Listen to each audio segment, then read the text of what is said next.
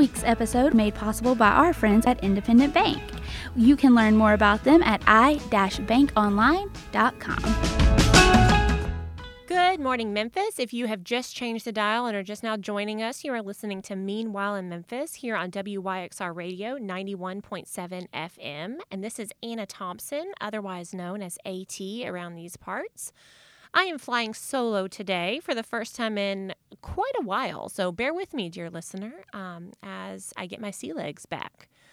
This Tuesday, we have something a little bit outside of our normal framework, um, but we are excited to switch things up, you know? Because you know what they say variety is the spice of life. So today we'll be chatting with Omer Yusuf, the business reporter at the Commercial Appeal, as well as Samuel Hardiman, the City Hall and politics reporter at the Commercial Appeal, about all things Ford Motor Company's Blue Oval City, right here in West Tennessee. Now, before we dig into things, it is very important to note that both of these reporters have covered this topic in great detail over at the Commercial Appeals site. They've been tracking and covering all of the specifics for months since this was announced in September of 2021. And for Omer, he has actually even been covering it before when he worked at the Jackson Sun. So that is very, very exciting. So, if you want to familiarize yourself um, with the topic at hand, which is again Ford's Blue Oval City, that is an excellent place to start over at the Commercial Appeal. Now, as far as our conversation today goes, I'm excited to get to talk to Sam and Omer about what that means for all things here in West Tennessee, whether that's education, transportation, jobs, um, everything from the housing market to the kind of vehicles we're going to be driving, and really and truly just get into the nitty gritty of what journalism these days looks like, which is another exciting thing for me as a journalism and mass communications major from Samford University. So, shout out to the Bulldogs of Birmingham, Alabama. So, without further ado, and with all of the information that I have just given you, let's get to chatting on the record, shall we? Let's go. Welcome, welcome, Sam and Omer. Can y'all um, start off by introducing yourself so that the lovely listener can associate a voice with a name here? Hi, I'm Omer Yusuf. I'm a business reporter at the Commercial Appeal. Okay, awesome. Hi, I'm Sam Hardiman. I am a City Hall reporter for the Commercial Appeal. Okay, yay. Well, thank you very much. We are so excited to have y'all here today. Um, can you start off and tell me a little bit about yourselves, like native Memphian, not native Memphian? What brought you to Memphis if you're not? So it's um I guess you could say I'm pretty much a native at this point. I moved down here with my family when I was 10. I was born in Minneapolis. Okay. So lived there until I was about 10 and moved down to the Memphis area and um, have pretty much been here um, ever since, except for an 18 month stint in Jackson, Tennessee. So Oh. I graduated uh, from the University of Memphis uh, with a journalism degree. Go Tigers. And um, Okay. afterwards, uh, went to take a job in Jackson, uh, Tennessee at the Jackson Sun. I was Ooh, there. mhm, But apart from that, I've been here since I was 10. I'm 27 now. Memphis so through and through. Memphis okay. through and through. I like it. Sam? Uh, I grew up in uh, the small state of Rhode Island. That is a state uh, for those uh, listening at home who are uncertain. And I uh, went to the University of Missouri, Okay. um, studied journalism there, and then since then I've been sort of bouncing around um, south of the Mason-Dixon line, first in Charlotte, then in Tulsa, Oklahoma, and I've been here in Memphis, Tennessee, um, putting down some roots for the past four years. Okay. So a chosen Memphian. I like it. Um, okay, so what makes Memphis unique from a journalism perspective? it's a town full of great stories. I think that um, not to sugarcoat it, but there are a lot of problems in Memphis. There are a lot of um, uniquely American problems. I don't think that they are maybe necessarily unique to Memphis, but they are American in microcosm. And I think that itself brings out great characters and it brings out um, a striving and a hope. I think a look for, you know, the American dream that I think is really present in Memphis, and I think people are really trying to aspire to that. So I think that is what makes Memphis unique. I love it. I just think there are so many um, great stories out there, whether it's um, business or city hall or food or culture. There's just so many things that make this city special. And what Sam says as well, there are also problems that we're hoping to obviously address as a city on a day-to-day basis. So when you put that all together, just there's just so much opportunity for reporters here, and it's all. It's, I'm just grateful to be able to call myself a reporter here. I like it. I love um, how you said opportunities. That's what we always say about the challenges that our city has. We're like, we have opportunities, we have potential. We don't have problems, we have opportunities. Promise. Yes, promise. I like it. So, y'all both majored in journalism. Y'all have journalism degrees. So, as someone who also has a journalism degree, I was uh, tried to uh, people tried to dissuade me from having a journalism degree. Um, so, what what sparked that passion for each of you? why journalism and why print journalism too? So uh, for me, it's a little bit um, unique. Um, so I had um, it was I was a senior in high school. Didn't really know what I was going to major in, and uh, I'm a big sports fan. Okay. So I was like, let me go ahead and try journalism, even though never really strived for any like English and reading class. Like that was never really my thing. I was more of a math guy. So, Interesting. Yeah, that was a bit of a switch up. But I, I love sports so much that I was like, I'll give this a try. Okay. So all throughout college, I wanted to be a sports journalist, and then um, when it came time to trying to find a job uh, post uh, graduation in 2016, it was it was challenging. I was a finalist for a couple high school sports jobs, but they didn't work out. But um, okay. the Jackson Sun job I eventually took was a news reporting position, and obviously it was a print paper. So I kind of just uh, wanted to take a chance on myself. I knew that you know if I got out there, um, got my foot in, that I could um, show what I was about, and um, luckily it worked out. But I over that time, it wasn't just about the sports for me. It was just about meeting people, writing stories, and wanting to get better at your craft. So all those things were important to me, and that's kind of how I managed to stay, even uh, I would say during the tougher times. Okay. Yeah, my story is not too dissimilar from Omer. Um, I was a big sports fan growing up, and when it came time to pick colleges, um, I was like, you know, I was watching Sports Center one day, and I was like, you know what, I can do it better than that guy. I'm gonna, I'm gonna go do this. And I love the I- confidence. I went to the University of Missouri, and uh, at first I was going to be a broadcast journalist, and then Mm-hmm. um, I saw myself on camera, and you know thought that the competitive advantage might not be there, and so I uh, the confidence suddenly dwindled a little. exactly, exactly. Um, reality set in, right? Uh, the hubris of youth, and so from there, I sort of, you know, I've always been a history guy, and it sort of kind of wrapped my mind around the fact that, particularly news reporting, you get the opportunity to write the first draft of history, and you get the opportunity to um, really chronicle things that people are going to look back on, and whether or not your work stands the test of time is one thing, but it is also just you're providing a service to people today you know information that they need now but as well as information they need in the future. And so that's really kind of what stuck me with it of you know i'm going to get to be able to have a front row seat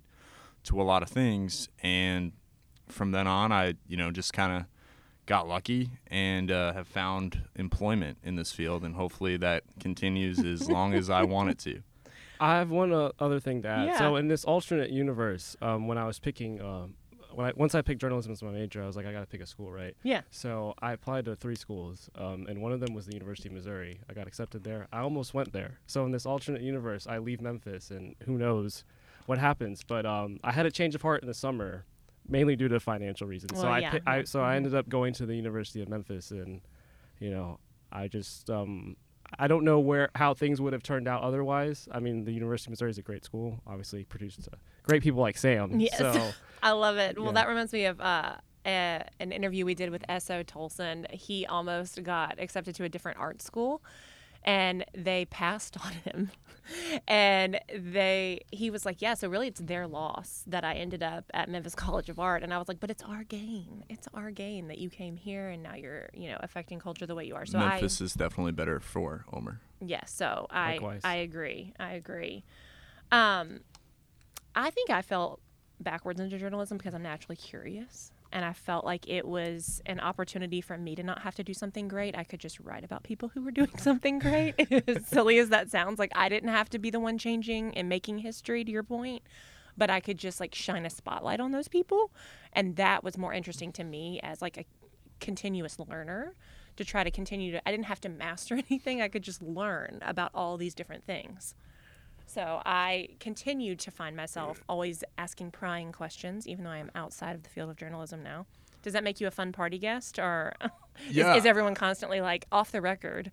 Oh, it's it's kind of a combination of both. I mean, to your curiosity, I, I think our jobs are never boring. Um, but I, I will admit, and if people that have heard me uh, tell them this white lie are listening, I apologize. But there are times where I do not advertise at parties that I'm a journalist because I uh, I try to avoid, you know, the commentary on the status of the news. Um, Ah. Often journalism then turns to national politics.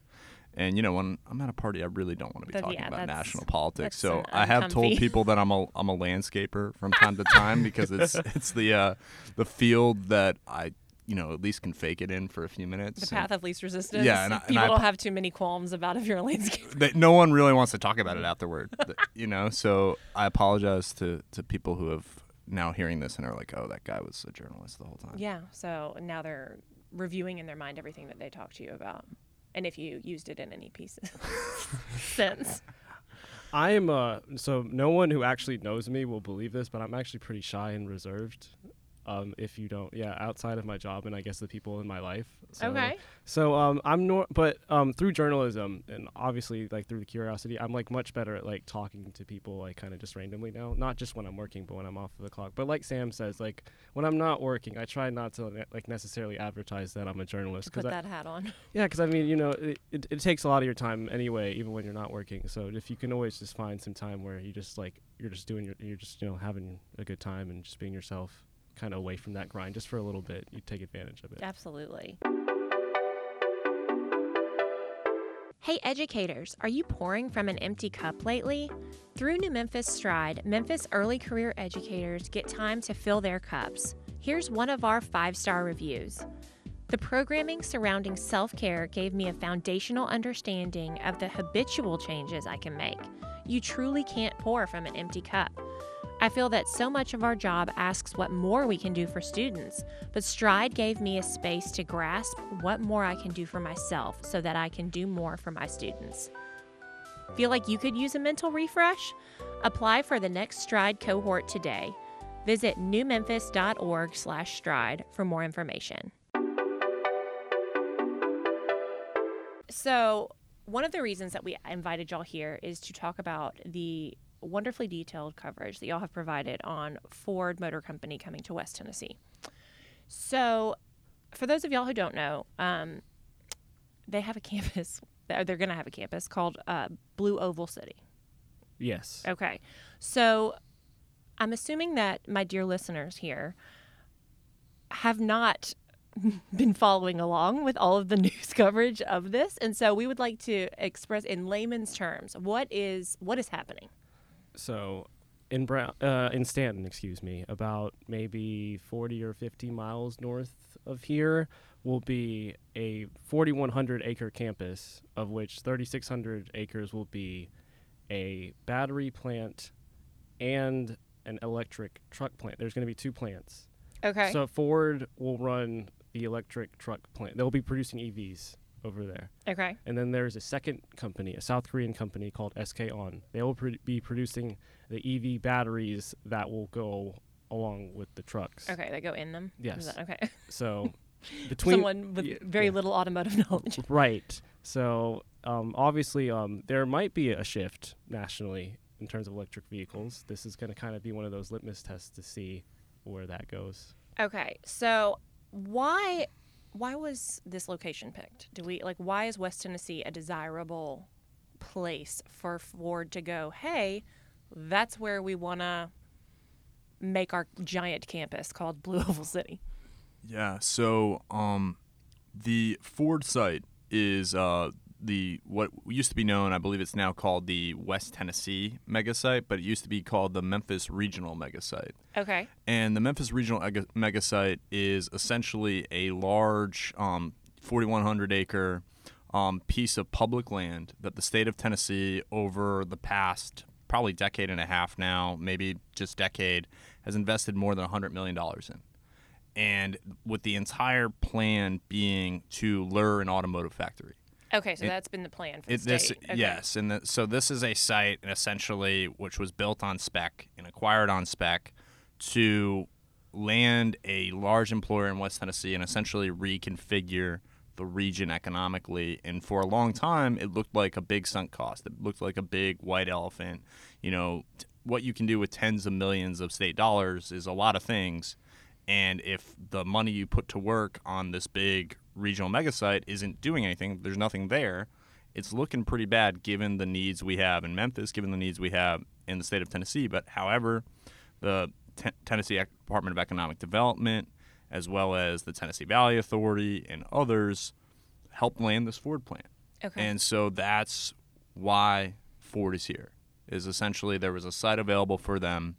Tennessee is a low cost state. There is mm-hmm. no income tax. Mm-hmm. It's a right to work state, though there the site may be unionized depending on how it goes. oh, okay. And there's also plenty of water. And that's something that in the 21st century we should not discount. It sits Okay. right above the Memphis Sand Aquifer, the, the expansion, which is really the upper Claiborne Aquifer. Okay. And so there's a lot of water available there at the site as well. So you're saying that that's a good thing that a lot of water is available. Yes. So is there a negative to the Ford plant being there? Like, is there going to be an impact to the aquifer because of that? So that's what Protect Our Aquifer, our local nonprofit, um, who really has been become you know sort of the de facto steward of the aquifer, we would say, has uh, employed NASA uh, for a study that essentially looks at satellite images of rainfall and how it filters into the earth. Wow. And because that part of West Tennessee, this this aquifer, if we think about it, we think about it as the Memphis sand because of the beer and because we're Memphis and we think about these things in those terms. But it really stretches over, really kind of around the Mississippi River, and stretches into seven states. And so right there in West Tennessee is a place where it recharges, where water filters down um, into through the you know alluvial aquifer into the upper Claiborne aquifer, which is where we get the water. And so this is like a hundred thousand year process. Yeah. And so that is a place. And so protect our aquifer is concerned that you know if you really industrialize this area Mm-hmm. and you really change it and you put a bunch of concrete down, that water is not going to Sift kind of sift yeah. through essentially. And so there is a potential, but there's also given you know the fact that the Ford plant isn't even out of the ground yet. We it's way too early to tell whether or not this is actually going to do thing, but it is a very probably very valid concern, and that's why it's being studied. So um, Ford recently um, they announced a partnership with the University of Tennessee um, at the Memphis Auto Show recently, and the reason that partnership is important it was sixteen and a half million dollars. Um, they are investing in um, the University of Tennessee's uh, Lone Oaks Farm in Middleton, I did see that. Yeah. and the reason they are doing that is because of the Clean Water Act, and um, because of their impact and of what they're going to have there, they are required to invest in stream and and um, wetlands So I was interpreting that as meaning that Ford was just being very proactive in helping the environment. Is it true then that they are just out of the kindness of their own hearts doing that, or are they mandated to they, do they, that? they, they are mandated to do that. okay. They were maybe more proactive than maybe, than they had to th- be? Than they had to be. They, that's what they would argue. Okay. But, but of course, um, at the end of the day, like they, they did have to make an investment of this uh, magnitude somewhere in West Tennessee, and they just chose the Lone Oaks Farm in Middleton. Okay. So- Okay. Good to know. Um, so something that I'm curious about is, do you believe, or from your knowledge um, in interviewing all the people at Ford and um, investigating there, is that this like Blue Oval City, this mega site, will be used as a model in the future for any other ones, or do you have any reason to believe that that's something that they want or that would be necessary, or are we going to be kind of the hub for this for the foreseeable future? So when Ford and um, SK on the other South Korean company I had mentioned, they announced um, multiple plants in Kentucky and Tennessee. So they're investing about 11 billion dollars total in these two states. So, but the difference is, is that in Kentucky, those both of those plants are battery plants. They're but here in West Tennessee, they are also going to be producing electric trucks, electric vehicle trucks. Okay, so, they in Kentucky they're only going to have the batteries. right, And here we're going to actually be making the cars too. actually making the cars and still having the batteries as well. Okay, so, we're going to be both. R- So we're gonna be both. So we're gonna Okay. be yeah. So Ford is really kind of going all in here. Okay. So if this works out, you would imagine that this would not be the only one for very li- Right. for very long. But production is supposed to start in 2025, and Right. construction is supposed to start maybe later this summer. They haven't really given us a specific date, but that's where it's kind of trending toward. They recently started um, land leveling work. That's what at I thought I'd seen. Yeah, that they'd been like clearing it off, trying to make, kind of make way. So you're gonna you're you're already seeing people out there already kind of laying down the groundwork and really kind of getting into it as um, we head towards that um, big construction date. Interesting. So speaking of the construction alone, um, I know that Ford is promising a great many jobs um, for West Tennessee. So in your estimation, pros, cons, like what kind of workers will be needed and maybe what kind of trends? Well, I feel like I'm asking you 10 questions in one, so I apologize for that. But like, um, will there be like trends in like the next generation of workforce, like So for what they will need? Like, So Blue Oval City, um, Ford and SK On are promising to create about 5,800 new jobs just from the plants alone. Now we're not talking about suppliers or any of the other things that could. Wow. So that number is probably a lot higher than 5,800. okay. So the thing is that um, state of Tennessee is like trying to figure out what cur- education curriculums they can do to better train the workforce. And part of um, Blue Oval City is the is that TCAT, the Tennessee College of Applied Technology, will have a campus on site. What? Yes, they will have a, a uh, they will have a site at Blue Oval City, so they'll be able to train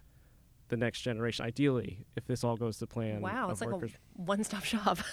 That's what they're banking on because they're th- one of the big concerns is the workforce, for better or worse. Not uh, Yeah. is finding enough workers here, yeah. and the con- one of the concerns might be that they might have to go to other states to find those workers. So maybe so the benefits may not be as high for Memphians and other parts of um, West Tennessee as maybe we'd like. So that's what they're going to have to like try and uh, figure out in the coming years is to see how adequate the workforce is and how quickly they can um, train people to To master. to be able to have the skills to produce batteries and be able to produce electric trucks because this is this is all fairly new here. Like we don't really necessarily have a prototype to Yeah. look at locally here.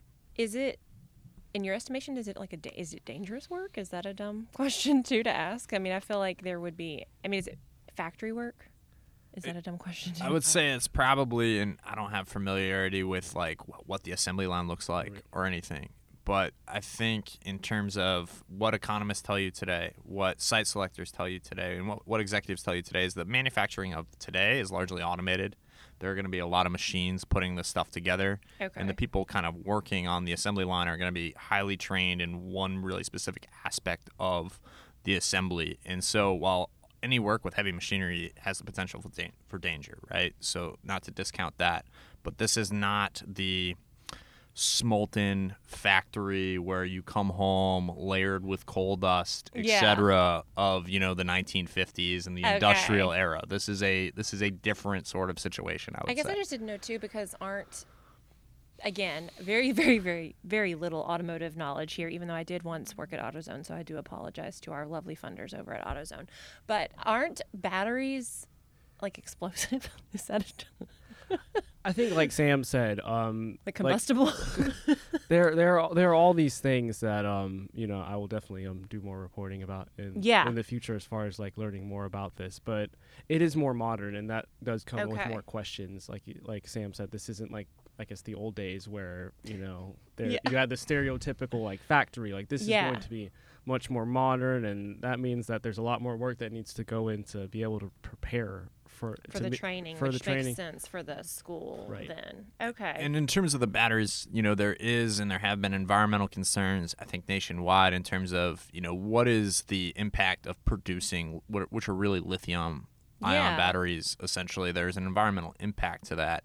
And so, you know, the, the people who are, say, detractors of the clean energy revolution and the sort of, you know, transition that is being attempted away from, you know, the, you know, essentially gas combustion engine here, um, is you know that lithium has its own impacts and that this you know manufacturing is not just like every other manufacturing is, is not clean. You're you know you're superheating metal you're fusing it together you're doing all these things. And so you know we'll see you know what the environmental impacts are and we'll you know obviously you know there are just environmental regulations they have to follow. And so that will be probably an enduring story once this um, plant you know is up in the ground is just what is the impact you know we talked about the water and we talked about you know the the safety of the workers as well Absolutely. Your future is waiting. Did you know that some of the largest companies in the nation and in the world are located right here in Memphis? Learn what opportunities are available and how to get your foot in the door through New Memphis Launch. Launch connects college students to the networks and professional opportunities available right here in Memphis. And the best part? It's all free. That's right, free. Let New Memphis help you get connected and land your dream job. Visit newmemphislaunch.org today. Um, something that Ford has come out and said on their site was that the new Tennessee assembly plant is designed to be carbon neutral with zero waste to landfill once fully operational, which is unique to me. Um, I feel like all of those words are a lot to me, but I feel like that in my mind says that it's pro, that it's good for the environment. Do you tend to agree with Ford's assumption there? I think that's what they would definitely want this to to be for sure. But it um, it's it's kind of hard to say until they actually have this um, plant up and running. Okay. Right? So, right now we're just kind of working on their word and like what we hope it will be until like 2025 when it's up and operational, right? Right. That's that's kind of when I think we'll have our answer. I mean, I'm sure that there will be studies and Right. and things that come out in between now and then, but until the plant's actually up and running, it's kind of hard to say To forecast what it's gonna. what it'll right be. and and zero waste to landfills is would be uh, really remarkable at the same time when you say carbon neutral a lot of um, large companies today you know say that they are carbon neutral and what they're really doing is they're purchasing carbon offsets and we don't know really need to go into like the the weeds of all of that et cetera but like What does that really mean? yeah, Is it just like when people like food companies slap organic on a thing or like it, it's it's more of you're doing something either you know planting trees i think is like an easy one to for people to wrap their minds around but Okay. essentially you're taking carbon you're putting carbon dioxide through your operations into the atmosphere and so in some way you're taking it out of the atmosphere is what a carbon offset is is you're, is you're paying someone to somewhere to presumably do something? presumably to take this out of the atmosphere. And Okay. so, you know, that whole sort of part of corporate stewardship, which has been a really popular, I wouldn't say branding thing, but uh, marketing t- ploy of large corporations in the United States and worldwide, to be fair, um, you know, is sort of, you know, you want to not always take it at face value and you want to be skeptical of it. And at the same time, I, I not to sort of impugn Ford here, but they definitely probably have an incentive, or businesses, given the changes in our environment, probably have an incentive to be better environmental stewards than they were yesterday, presumably. that makes sense. Yeah. So why should the average Memphian care? Like why is this important to the average Memphian?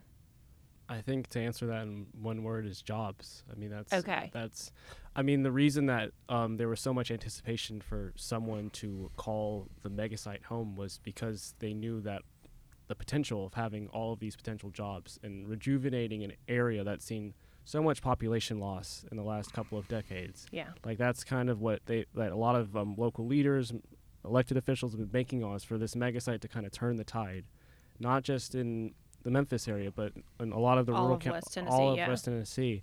So that's the thing. It's like, and we don't know how much they'll be paying the workers. That's Fair. kind of one of the things that we kind of really, you know, would want to know ideally before they open. But from what we've heard so far, from what the Tennessee Economic uh, Community Development people have been saying, that these are going to be higher wage jobs. So if that is the case, then that'll probably be more money than a lot of these people are currently making now. Yeah. So with that opportunities, it, it could potentially change lives, right? If it's the right amount of money and it could um, transform the region. So I think that's why um, should care about it. It's another opportunity to get a probably a, a nice, decent paying job that's not terribly far away from them. It, Yeah. I mean, it is a little bit of a commute. A little bit of a commute. Yeah. and the, and there are challenges that have, have come with that come with that, Mhm. and there are people like um, there's MATA has um, brought up the idea of light rail. Now that would cost potentially billions of uh, dollars to probably implement, but that that's that's that's one potential solution. So there's a lot of things that are going on to try and you know connect Memphis to Blue Oval City.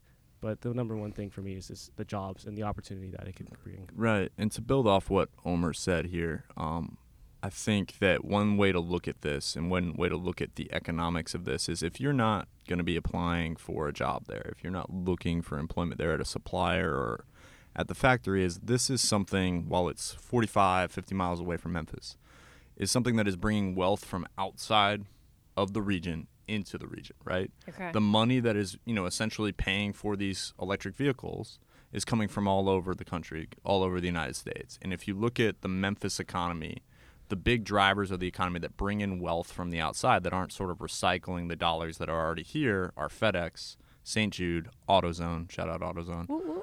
Um, and that is this is sort of as economic development officials and even you know city officials here locally look at it as this is sort of another tent pole for the regional economy. It's another thing that gives Memphis a hold in the 20, sort of the 21st century, and that you know with those jobs come all the ancillary jobs and comes all that wealth and all that spending, and you know you have the Memphis Grizzlies in downtown Memphis. You have all the amenities here. So even if people are living in Stanton or they're living in Brownsville or other parts of Haywood County or Fayette County, they're going to come to Memphis, Tennessee for the amenities. And so it's another thing that is going to bring wealth and revenue to, to Memphis. I think it's really interesting too, just because the scope of what this mega site means is, as y'all talked about, it's transportation, it's jobs, it's the housing market, it touches education, it touches literally every aspect of what an average Memphian would need to worry about in their day to day. And so it's interesting to me that even if, like you said, if you're not looking for a job there, or even if you are, that it's going to affect all of the other trends that you're watching, whether it be from like, like I said, like schools, housing market, economy, transportation, all of it together. I mean, transformational is like a buzzword that people like love to use, but this is actually one of those few times where it genuinely will change everything for better or for worse potentially. We'll see how it goes. It's Ultimately, inter- we'll have It's just it's the scale of it is so huge. Like the what the tentacles are very far reaching. Everything that it will touch. So again, to your point, that's either going to be a really great thing or it could be a really interesting thing. Mm-hmm. another another opportunity, like we said at the beginning. um. Okay. So let's see here. Y'all have been you specifically, Omer, have been covering Ford's um, Blue Oval City like since the inception, pretty much. So, what, in your opinion, makes y'all's y'all being the commercial appeal also y'all's reporting unique from some of the other people who are kind of latching onto this story? So I'm gonna connect this to how I ended up at the CA. Okay. So I love story time. Yes, so this is story time. So when I worked at the Jackson Sun, obviously the mega site was a huge deal Mhm. to that area because it's pretty much on the opposite side, like Memphis to Blue Oval City, Jackson, Blue Oval City, kind Right there, yeah. right there. So I covered it, and um, they had gotten they had the big thing that happened while I was there is Toyota Mazda was considering nearby areas, and the mega site was a finalist, and they got rejected, and they ended up going to Huntsville, Alabama. Okay. So there was a lot of disappointment at that time. There was a lot of like, okay, are we ever going to get The ten- big fish. the big fish yeah. here? So I was very familiar with the ins and outs of how that went. So fast forward to fall 2021, and right after um, the Ford announcement, you know, I get a call from uh, Mark Russell. Hopefully, I'm not saying anything that he would want me to The say. great executive editor The- of the. Commercial Appeal. The one and only Mark yes, Russell. who I've known for seven years now. I interned at the Commercial Appeal in uh, 20, Oh, 2015. So we go we go ways back, and he had mentioned that um, they want someone to cover um, Ford's Blue Oval City, pro- and they knew that I had that context and knowledge from my time in Jackson. Mm-hmm. So that's kind of how I ended up back at the Commercial Appeal. was um, Blue Oval City brought me back in a way. So I love it. So uh, West Tennessee got our big fish, and so did the commercial appeal. They got you back to come cover it, yes, yes, yes. that's I think that's how it worked out. more or less. I hope I um forgot what the initial question was. I'm sorry about Was that. how is the commercial appeal and your reporting on this different than anybody else that's are unique? So yes, so the fact that they were willing to bring me into the fold, they knew what I knew about the project. I like to think because I have the backstories, I know I reported in those areas. I reported in Brownsville and Stanton and Jackson. I know how those communities felt at the time, and I know how they feel now. And obviously, there's the Memphis component now too. So I just think um, having that knowledge and knowing that they are committed to t- fully telling the story of this project, I think makes it such a strong partnership. Um, what would you like Memphians to know about Ford Motor Company generally? I, I think Ford is. Um, I think what makes this project so unique is everyone kind of knows generally like Ford, like I mean, All American. All it's all American. it's your typical big American company. Everyone knows someone who drives a Ford. But the thing that I think people need to know about Ford is that they are really going all in with electric vehicles. Like this is the start of a huge shift for them, and they've recently um, split, um, not split, but as far as business units, they have now they now have an electric vehicle unit. So this is where Blue Oval City will kind of be one of the first big tests for that new era for that Ford is entering in now. So I think people need to kind of understand that it's not just Ford, um, but there are other like automotive companies that are really kind of like diving in. They're really trying to get ahead of the curve here, and um, it could result if this all works out into us driving very different cars in the not too distant future. If Ford and other companies like Tesla, of course, have it their way, we could Yeah. all be driving um, electric vehicles in the not too distant future. So So this is your front row seat to history right here, Sam. Right. and and to that end, right, is one thing I think people should think about this project and not just Ford but in general is that these massive companies that are publicly traded when they put billions of investment into a thing, they are essentially putting billions of dollars of capital at risk. And so they don't do that lightly. This isn't a sort of fly by night situation of once this thing starts coming out of the ground, it's probably going to happen. It's like, you know, pretty certain. And so there are, you know, and that is a sign to Omer's point about like the very different cars we're going to drive is now that this capital is being invested by the private sector, that is sort of going to speed up maybe the feedback loop as to how we adopt electric vehicles and how we sort of go away from a very hydrocarbon run world. There's still going to be a need for oil and natural gas to power us and electrify us, but it is going to be diminishing. And I think that is just in general um, a very interesting kind of pivot point since we've been really relying on oil and petroleum since sometime post 1900. And Yeah. uh, we've pumped a lot of it out of the ground and a lot of it into the sky. And another thing about large investments, right? Ford is in Ford is investing 5.6 billion, right? So the Tennessee State Legislature, right after um, they announced this project, they gave him, I think, around 800 to 900 million dollars in incentives, right? So Oh, this yeah, is yeah. so this is a full-on uh, partnership. This is a lot of capital being invested by all parties here to try and make this work. So um, this is no longer just uh, if if this is going to happen type of deal. This is It is. everyone Yeah. everyone everyone's involved here. Everyone's going all in here. Okay. And so, to your point, even though it is kind of like a test for them in this new chapter, it's a test that has been well vetted and they wouldn't make lightly. No, this is not. uh, this is not like um, a fifteen million dollar like investment that if it doesn't work out for Ford, like it's not the end of the world. Like if this is this is a company defining investment for them. Ooh, I like that. Um, okay, so what would you challenge Ford Motor Company to be more transparent about? What do you think that they haven't been super transparent about right now that you would challenge them to kind of be forthright? I would um, I would like to know more. I would say about the breakdown of the money that's coming in. I think that's the thing. It's a five point six billion dollar project, and we're still um, still trying to learn more about how you get to that huge number, like how that kind of came to be. Yeah. We I- need a we need a line item here, please, Ford, if you're Right. listening. So I think that would kind of be my number one thing right now. Okay. Find your happy with New Memphis Embark. Work life balance. Do we know it? As young professionals, finding our happy place in Memphis as a person and as a professional in our careers can be overwhelming. That's where New Memphis comes in. Through the New Memphis Embark program, you'll get acquainted with the city we call home, learn to maintain love and enthusiasm for your career, and elevate your skills, even while on the clock. Let New Memphis reinvigorate and amplify your love of living and working in Memphis. Find your happy with New Memphis and apply for Embark today. Visit newmemphis.org for more information. So now it is time for arguably my favorite part of every episode. It is our lightning round. Is there a buzzer? no, That was there's perfect. there is not a buzzer. Um, so what it is is just the first thing that pops into your head.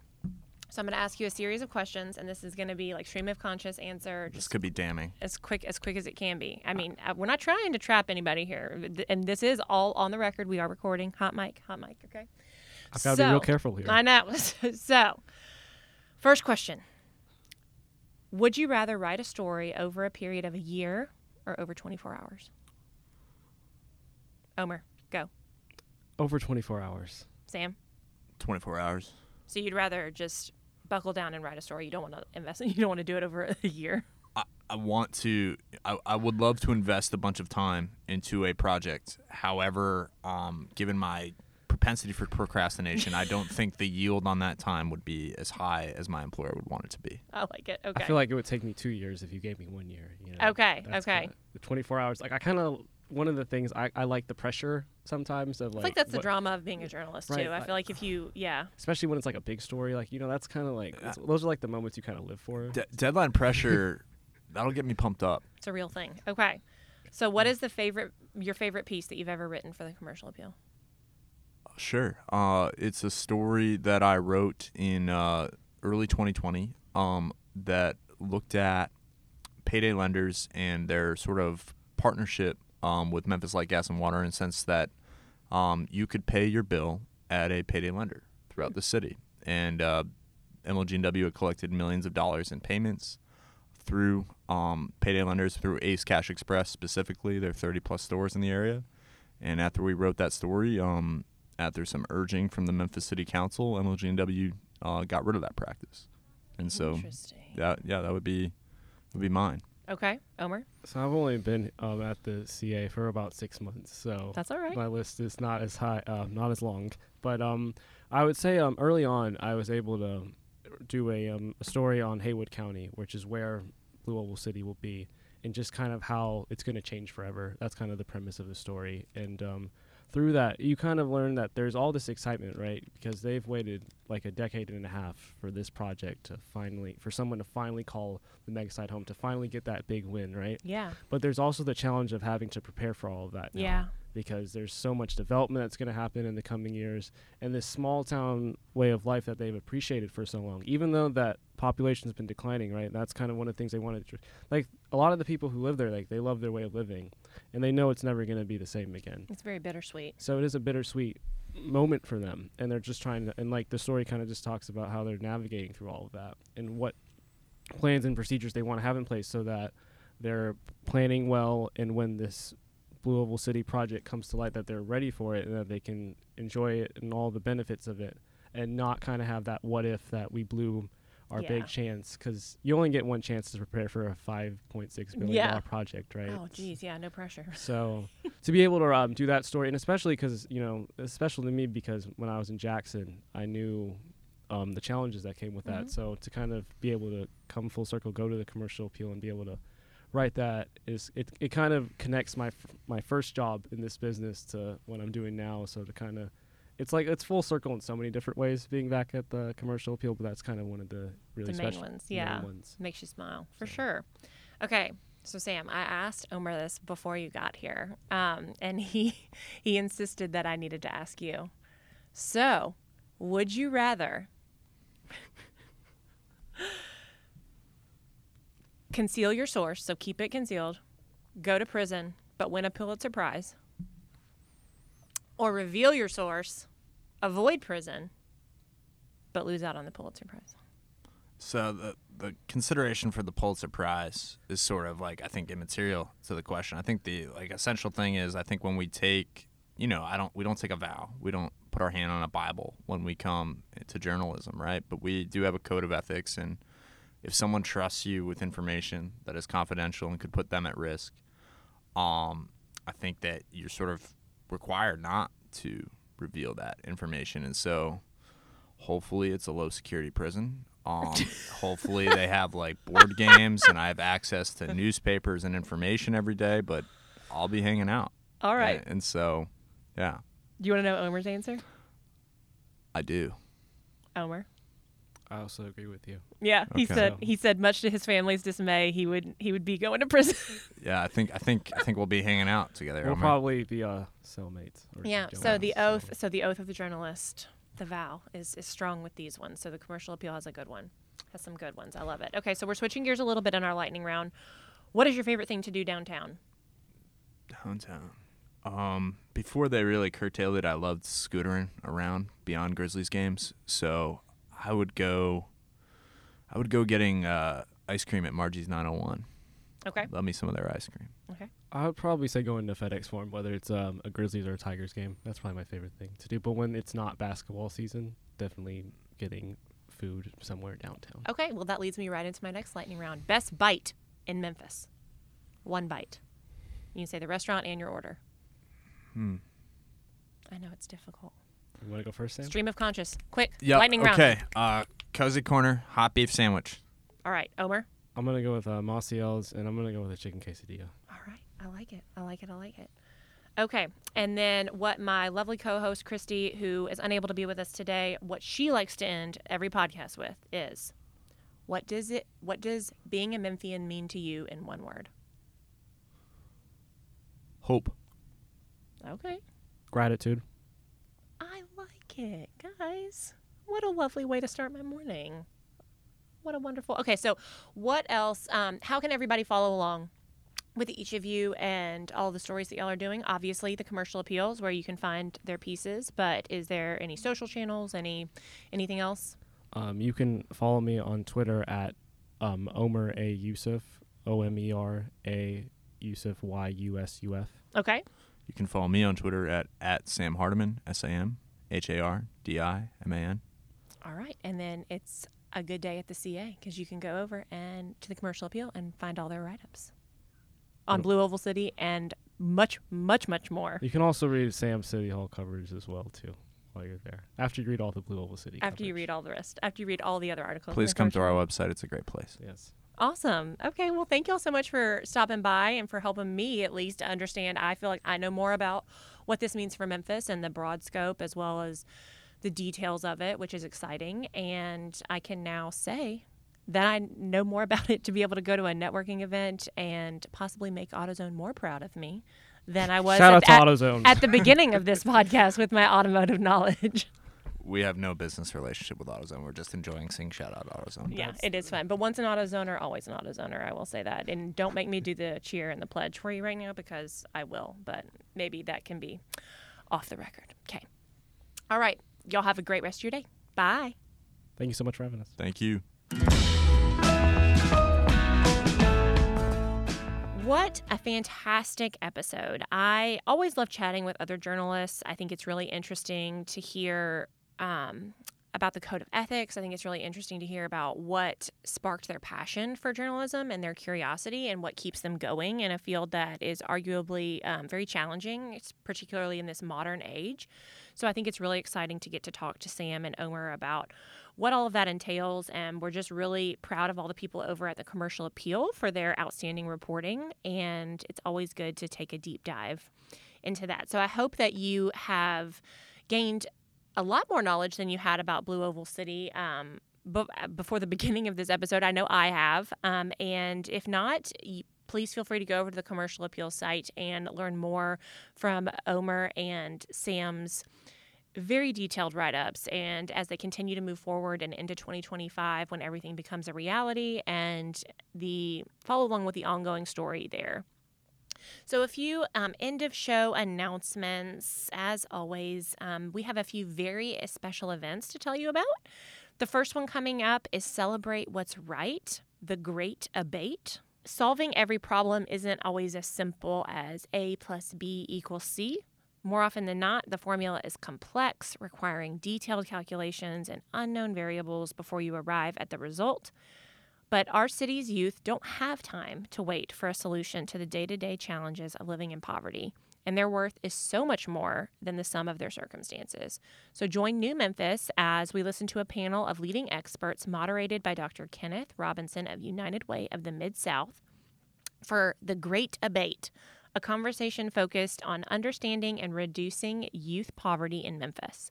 You'll learn about the root causes that contribute to youth poverty, the creative ways that Memphians are banding together to fill the gaps, and how you have the responsibility and opportunity to step in and step up to be the answer for our city's future. So this CWR will be um, at the end of June. So head over to newmemphis.org/events to learn more about the panelists, the moderator, and to register to attend this wonderful event, which will be a luncheon held at the Hilton Memphis which we are very, very excited about. As always, thank you so much for our, to our generous sponsors for making Celebrate What's Right possible. Blue Cross Blue Shield of Tennessee and the First Horizon Foundation. We could not do it without you. Um, we are currently recruiting early educators for our Stride cohort. This means that if you are or know of a first, second, or third year educator right here in Memphis, we'd love to get them connected, showcase Memphis, and give them professional development that they can actually use. Shh. So head over to newmemphis.org slash stride for more information about what that looks like. Um, and another thing that we're really excited about is we are right about to gear up for summer experience. So if you know a college student who is here for the summer, we have our annual series of free events called Summer Experience where collegians can mix, mingle, celebrate our great city of Memphis. The goal of Summer Experience is to showcase all of the wonderful career opportunities, um, plus the spaces and places of our city. We have so much to offer here, and we would love to help retain this next generation of great talent right here to the 901. So you can find out more information at newmemphis.org about our summer experience for college students as well. So that is a lot of recruitment and a lot of events we have coming up which is a very very time a very busy time of year for us excuse me i've need a little bit more coffee this morning. Um, but as always, if you like what you hear, um, enjoy our events, or have participated in a leadership development program, we implore you to give back to New Memphis. Uh, we are a local nonprofit, and our work is not possible without the generous donations of our funders, donors, and partners. So you can follow along um, on Instagram at the New Memphis. There is a handy dandy donate button right up there, or you can head over again to newmemphis.org slash donate. And we make it really, really easy right there. Um, we encourage you to give with your heart for all the things that you love about this wonderful city. Uh, if you enjoy using them or partaking in them, please consider donating to any of them, including us right here at New Memphis and on WYXR. Um, that also goes for our lovely friends over at the Commercial Appeal who have um, continued to do amazing work in journalism and reporting. So I think that that about does it for today, Memphis. I am excited to go out and continue reading up and learning more about Ford and about the Blue Oval City and what all of its impacts can possibly mean for our city and surrounding areas. And until next week, uh, keep on celebrating your city. Bye. This week's episode was made possible by our friends at Independent Bank. You can learn more about them at i-bankonline.com.